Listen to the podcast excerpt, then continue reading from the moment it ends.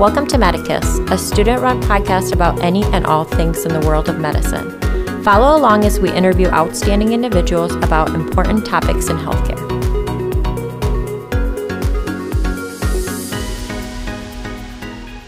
Hi, everyone. Welcome back to Medicus. My name is Aaron Deng, and I'm joined today with. Griff Johnson. Today, I'm pleased to introduce Dr. Ivan Cuesta.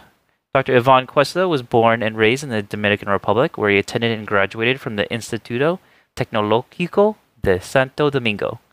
Uh, I apologize for my accent. He completed his residency in neurology at Temple University in Philadelphia and his fellowship in neurologic critical care at Baylor College of Medicine in Houston, Texas. Currently, Dr. Cuesta serves as a neurocritical care attending at Advocate Lutheran General here in the greater Chicago area, as well as on faculty at the Rosalind Franklin University Chicago Medical School. Thank you, Dr. Cuesta, for your time and presence here at Medicus and for offering to share your experiences with our audience. I think that accent was great, and thank you for having me. Absolutely. We've given you a little bit of an introduction already, but would you be able to introduce yourself a bit more to the listeners?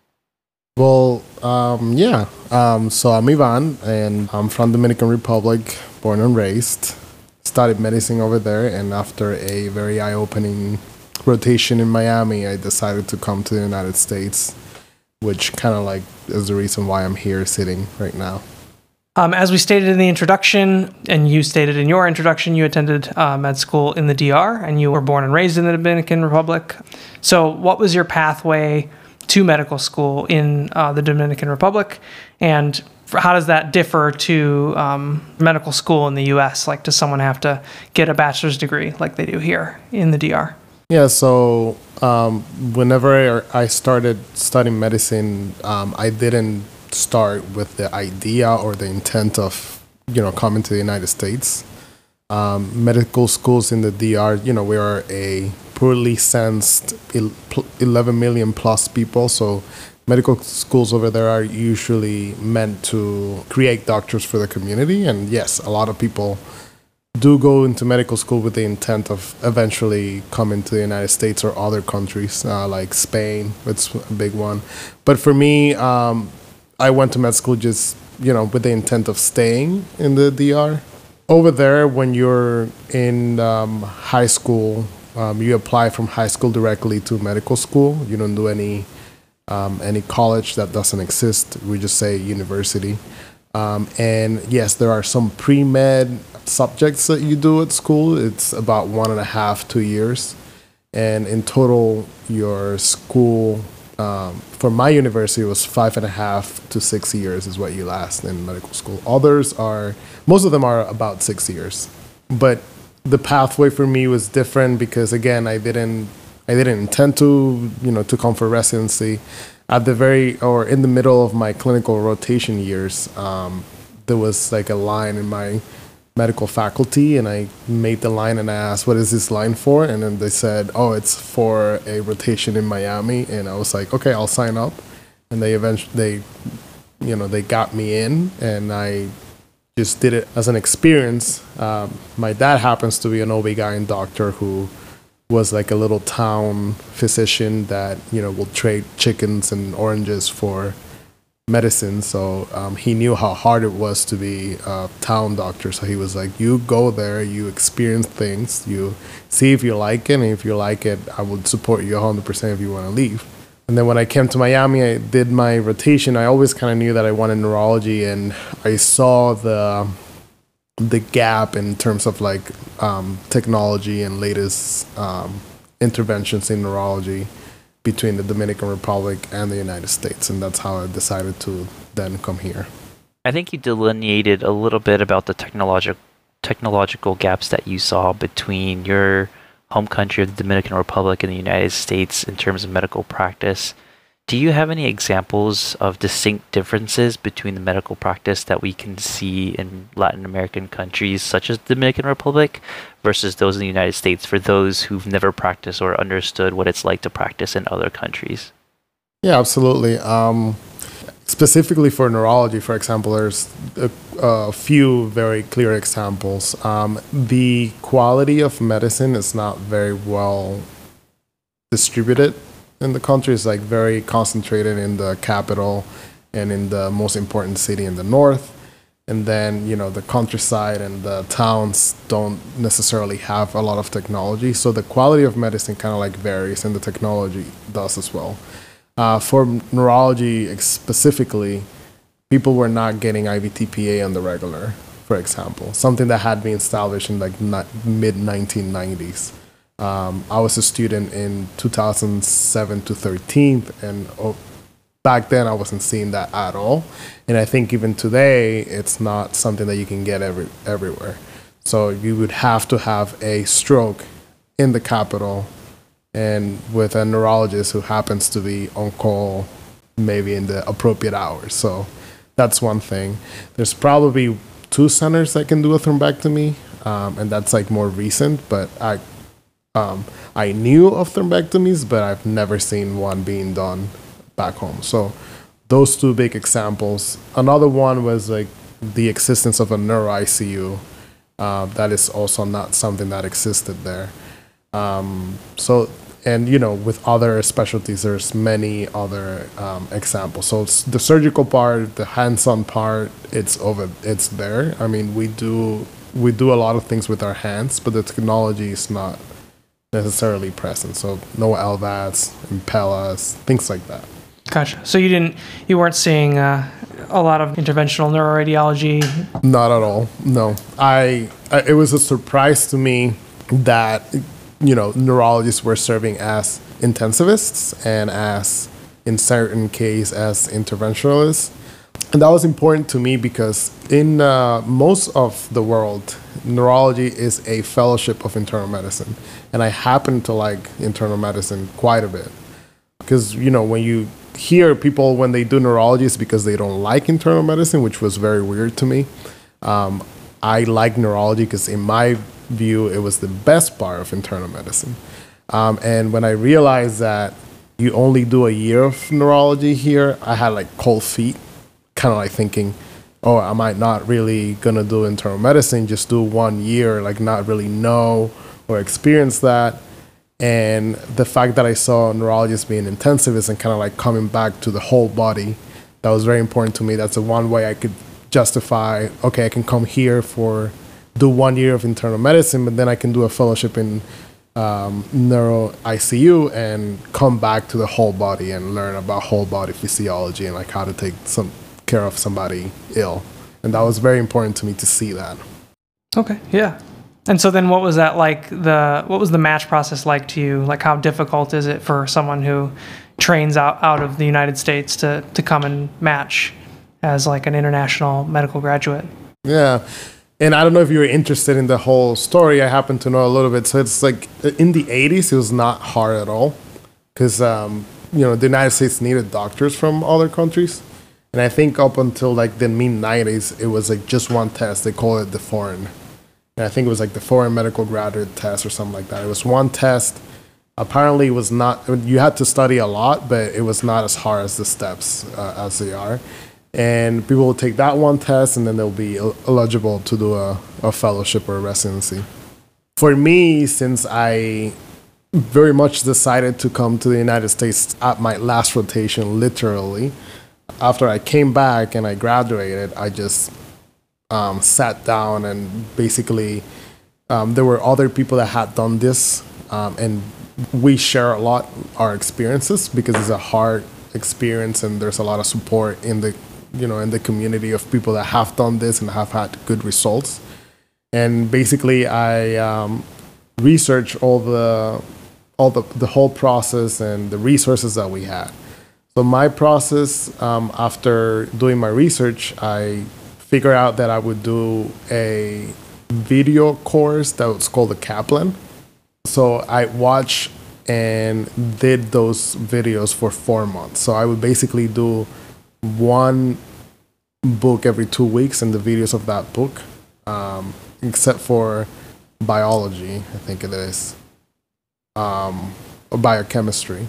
That that took me a month. So I would watch the videos. That kind of like helps you um, fill lagoons of things that either you didn't learn or you didn't remember because you're doing you're doing basic science now after you finished the whole medicine. Like I had not seen basic science in years, So it fills lagoons of things that you didn't even see or things that you didn't remember. And also it fill, fills lagoons of medical English because I knew English from before, basic English of, you know, I was able to watch a movie and understand 60, 70% of it.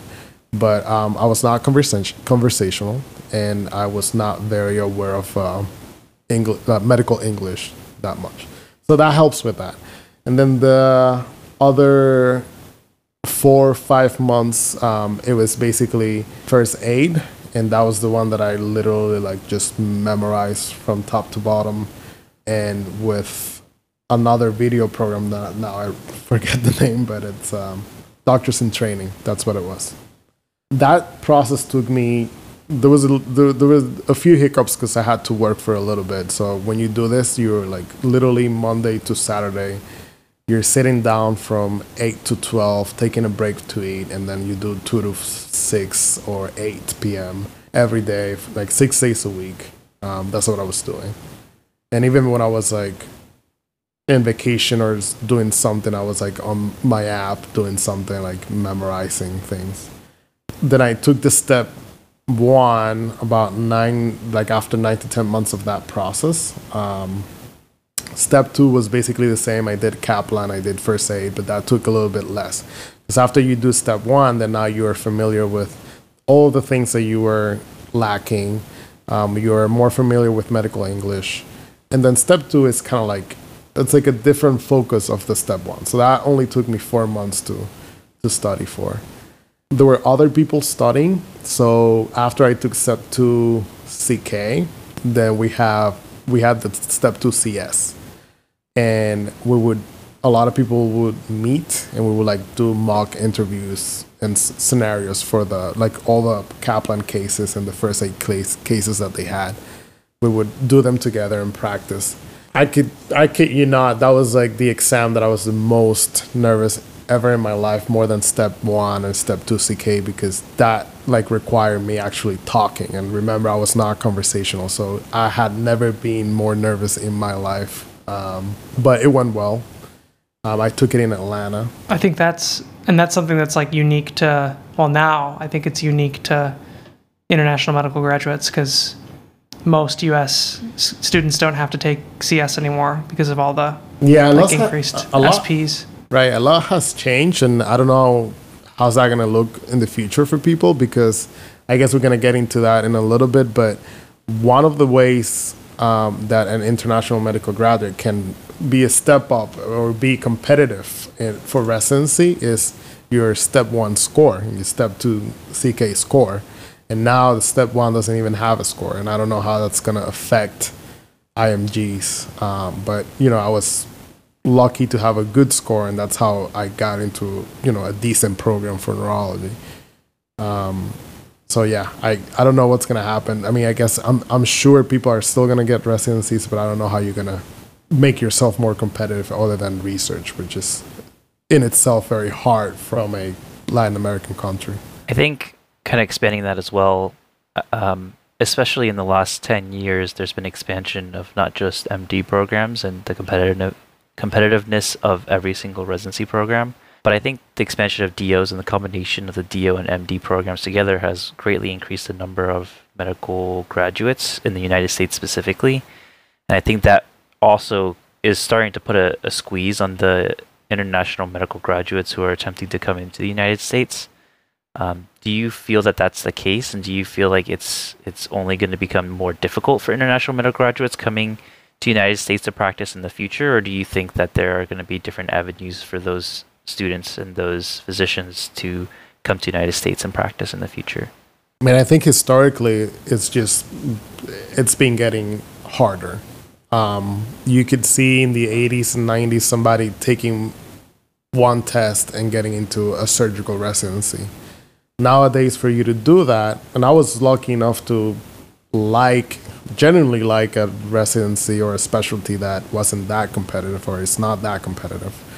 But there's a lot of people um, that they really want a certain specialty and they have to come here for two, three years to do research before they can apply. And um, I think that's going to be more and more common even for residencies like neurology where you have to come in and do you know spend a year or two of your life doing research. And i mean it makes sense that the united states wants to step up and make as many doctors as they want. Um, it makes sense and i get it. It's just an inconvenience for imgs it's going to be a lot harder i think.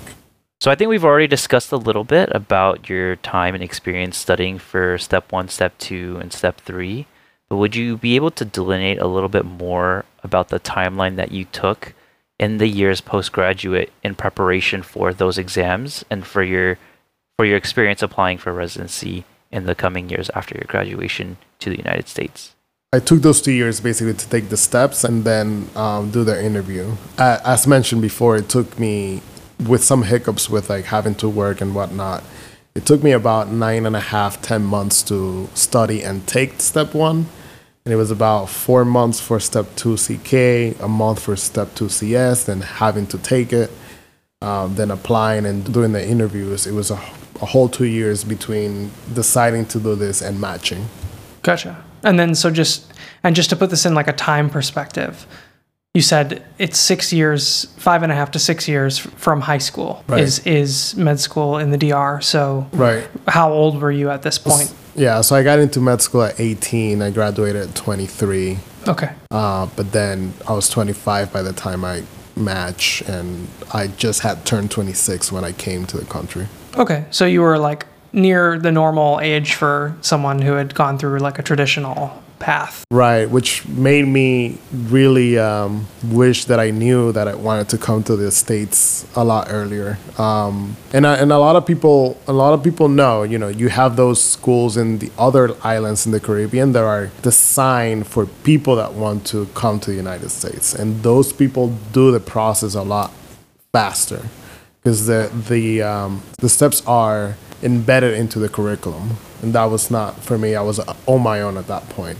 and even my school right now because um, people were doing fairly well in the steps. Now they um, one of the things that that Caribbean medical schools do is that they apply to be eligible for federal loans, and my school um, got that. So a lot of people actually now they come to med school with the intention of um, getting into the United States. So those are kind of like the the steps are embedded into medical school, so they can take a little less. Okay.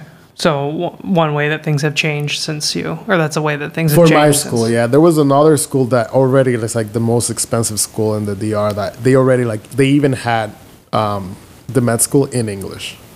So it's like very much guided towards people that wanted to come to the states. So one of the next questions we wanted to ask was a little bit more after you got prepared, got your application together. What was that match process like? Uh, was it difficult to get interviews? Did you feel like you were at a disadvantage?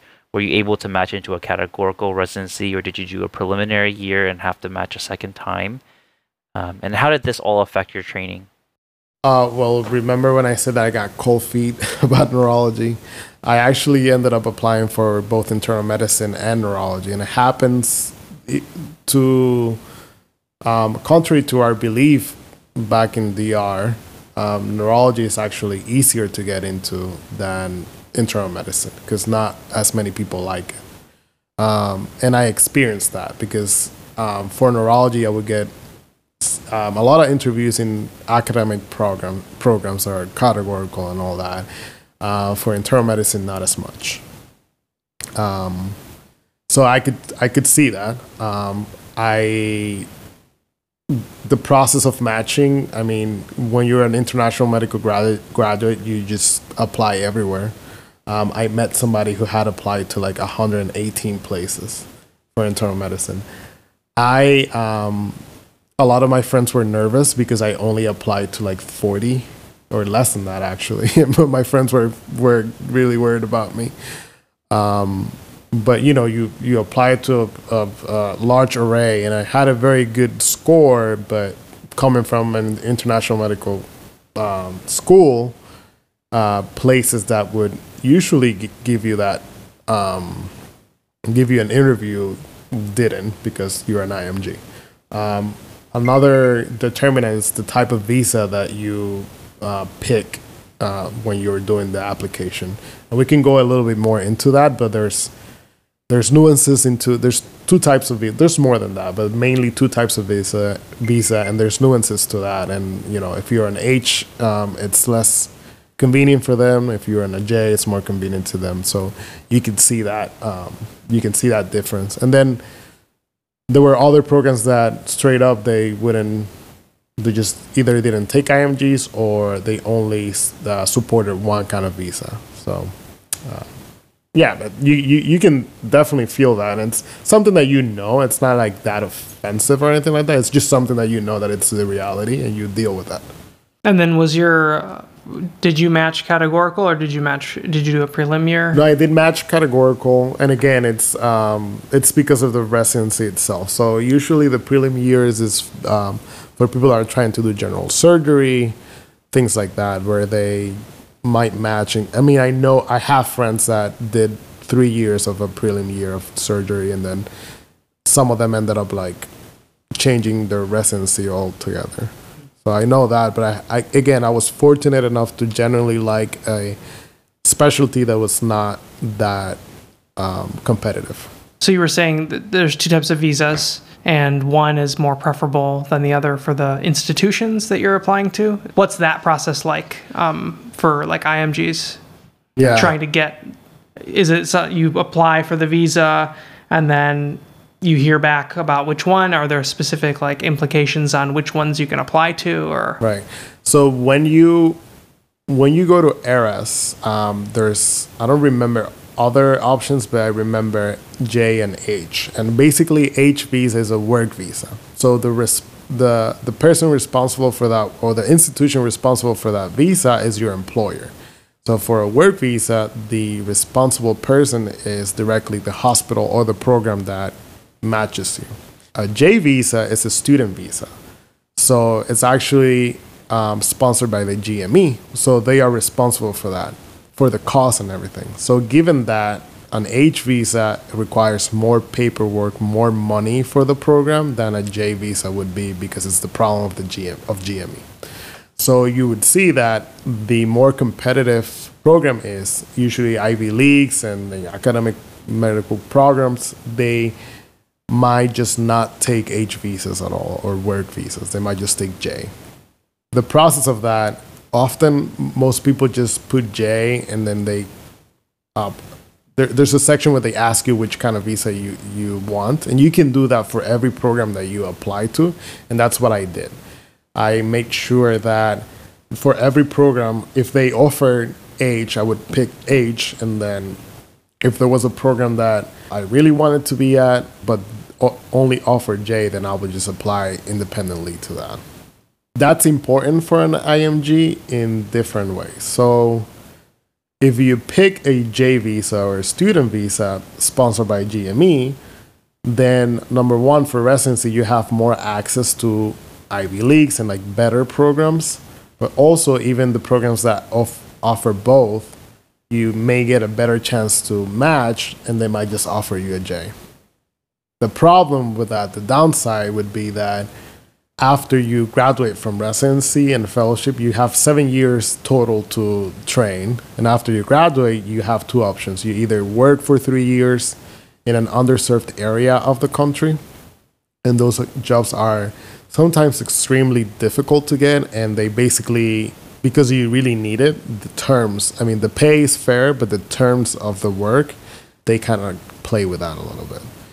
Or you have to go back to your country for two years and then apply for a work visa after two years from your country. And another thing about J visa is that then to do fellowship, you again you have a lot more options and I can talk about how limited I was because I was on an H visa and I was not willing to change that. And an H visa, again, it's not convenient for the program, so you have less options. It's more difficult to get into a residency. There's some places that won't even interview you with that. But you you already work, so you are already in a different status, not in a student status. So number one, you can just extend that H visa once you finish training. Um, so you don't have to do an underserved area. You can you have more leeway with the job that you get. And also, all those years that you were on a work visa count for you to apply for uh, American residency. So for me, the first year of fellowship, I applied for an American residency. And by the time I took a job, um, I was already on that one year extension of the work visa and I was already waiting for my green card. So I got my green card before finishing my first year of, of work, which is very convenient um, and not something that uh, you know people with J visa can can do. Sort of taking a step back from the international medical graduate side, on a personal level, obviously you're moving away from the Dominican Republic, where I'm assuming a significant portion of your family is from and, and resided. How was your experience coming to the United States and going through a pretty rigorous residency program and starting to learn about um, your new setting and and uh, a new language and, and the medical education here in the United States? It's um, it's interesting. It's very hard in the beginning, to say the least. Um, again, you're not even though you study for the CS, you're not conversa- conversational. So I remember the, the my first two week rotation was in the heart failure service, which is like a pre ICU service. And the only thing I learned was to how to make a progress note. You guys do a lot of like acronyms and stuff, and I I did not know what HTN, COPD, uh, DMT2, PT, S slash P, like all this stuff. I did not know what it was. So my first two weeks where I was supposed to learn about milrinone drips and heart failure physiology, all I learned was how to write a progress note in a piece of paper. It was hard, and um, you know, I remember my resident to like look at me in the eyes, know that I was like suffering, and say like, "You're gonna be okay. You're gonna be okay." Um, my second two week rotation was in the ER, and you know how your ER peeps are. They're super cool, but um, they're very protective of their specialty. when any uh, people from outside come in, they're like, you know, they might not be the nicest in the beginning. And um, again, I was not very conversational. I was sometimes you just plainly look stupid when you start working, um, and it's a very hard process. And um, I think I've cried twice in my life. Once when I was like ten years old for some something stupid, and like after an adult. Of course, as a kid, I cried a lot, but after like an adolescent adult, like I cried like at age 12, 14. And then once when I was like um, off a overnight um, ER shift, that was like my first one where I just like plainly felt stupid. And another IMG that was in neurology, she was a PGY2. She just had gone through uh, the intern year she looked at me she say hi she said hi but she kind of noticed that i had a hard time and as the elevator doors were closing she said i know it's okay it's gonna be all right and when the elevator door closed i just started weeping. I was not planning to cry but when she like recognized that that you know that i had a hard time um, that was kind of like that touched me. There's a little it's very hard but it's a very steep learning curve. Like when you just have to when a language is very easy to learn when you you have to when you're there. One of the reasons why people don't learn is because people are a little shy and they don't practice they don't expose themselves to the language. There's no other way when you're already working. So it's a very very steep learning curve and i think you get over it like within the first month. And i think that's what it took. It took me four weeks to kind of like feel okay you know the changing culture is just something that i'm grateful to experience. You like open your mind not only the american culture but also the other people from other countries that come here in this melting pot and had never met anybody from india. I mean there are indian descendants in the dr but they're fully dominican at this point. So all these cultures all these foods all this the, the, the experience of living somewhere else that has different laws and cultures and things that's just a experience that makes you more grounded that opens your mind and that's um, that's an experience that is beautiful. Especially during residency when you are you make friends even though you're kind of weird because you don't get the humor or the english you're not witty enough. I've been here for eight years now. I still i still think i'm a better person in spanish. I think i'm i'm like more I'm funnier and I'm wittier, I'm smarter in Spanish. But um, in residency, you are living with these people 24 7. You're like, share so much that you are obligated to make friends. And those are the main friends that I have in this country are my people from residency, which actually last weekend I was hanging out with them. And um, it's a great experience. Something that you cannot reproduce because nowadays, if I go out, like I can't make a friend the way I made a friend during residency. Gotcha. So, um, sort of moving ahead in in this, um, so you're in the neuro ICU, and that required neurology residency and then a neurocritical care fellowship. Is there a reason you chose the neurocritical care fellowship? Um, what's the what was what drew you to neurocritical care versus just neurology and then also like do you, are there pros and cons for other maybe pre-med or medical students that might be interested in in neurocritical care specifically um, for my specific case first of all it was the first experience that i had here in the states because i was supposed to rotate with neurosurgery but um, on my first day i told the neurosurgery resident I really want to do neurology, Can I just hang out with the neurology people. And since they had a lot of patients in the neuro ICU, that's where I ended up ended up like hanging out. So that was my first exposure um, to neurology in this country was neuro ICU. But um, also the fact that I really liked internal medicine. You only do one year here, and that was my form to kind of like, in my mind, justify doing residency here in neurology because I could do neuro, neuro ICU and kind of like come back to the whole body. Um, the good thing, there many many pros. Um, number one, it's kind of like that. Imp- like if you like inpatient or the inpatient vibe, um, that's all you do. From you know, some people may do um, some outpatient stuff, but ninety nine percent of neuro ICU people don't. So that's the only thing that you do. So if you really like inpatient, that's the one thing. Uh, the holistic view of the human body, where you relearn all these things about human physiology, not only the brain. Neuro ICUs are closed nowadays, so you do your whole procedure. You are an intensive, so you intubate, you do central lines, you bronch, you do all these things that are in the ICU. So um, you are truly an intensivist, but also it's not a it's not as intense as a kind of like a MICU or a SICU would be. So I think for longevity and work-life balance, um, every shift it's a little bit more slow paced than a MICU or a SICU uh, shift would be. So um, if you like adrenaline a lot, might not be your kind of ICU, but if you want to do this for a long time, might be the best. The cons. Um, you know some of the very geeky neurology things um, you don't see as much. You know the that those specific movement disorder things, um, uh, those outpatient stuff that are very geeky that a lot of a lot of us like. Um, you might not be as exposed. My way to come back to that a little bit is to do a general neurology shift whenever I can uh, because I have that opportunity. And you you know if you really want to do that, you have the opportunity. I'm sure you can find that. Um, because I don't really like outpatient because of the whole paperwork. I stick to neuro hospitalist shift, and you know I do a little bit of general neurology here and there, and that's kind of like my way to stay in touch with that.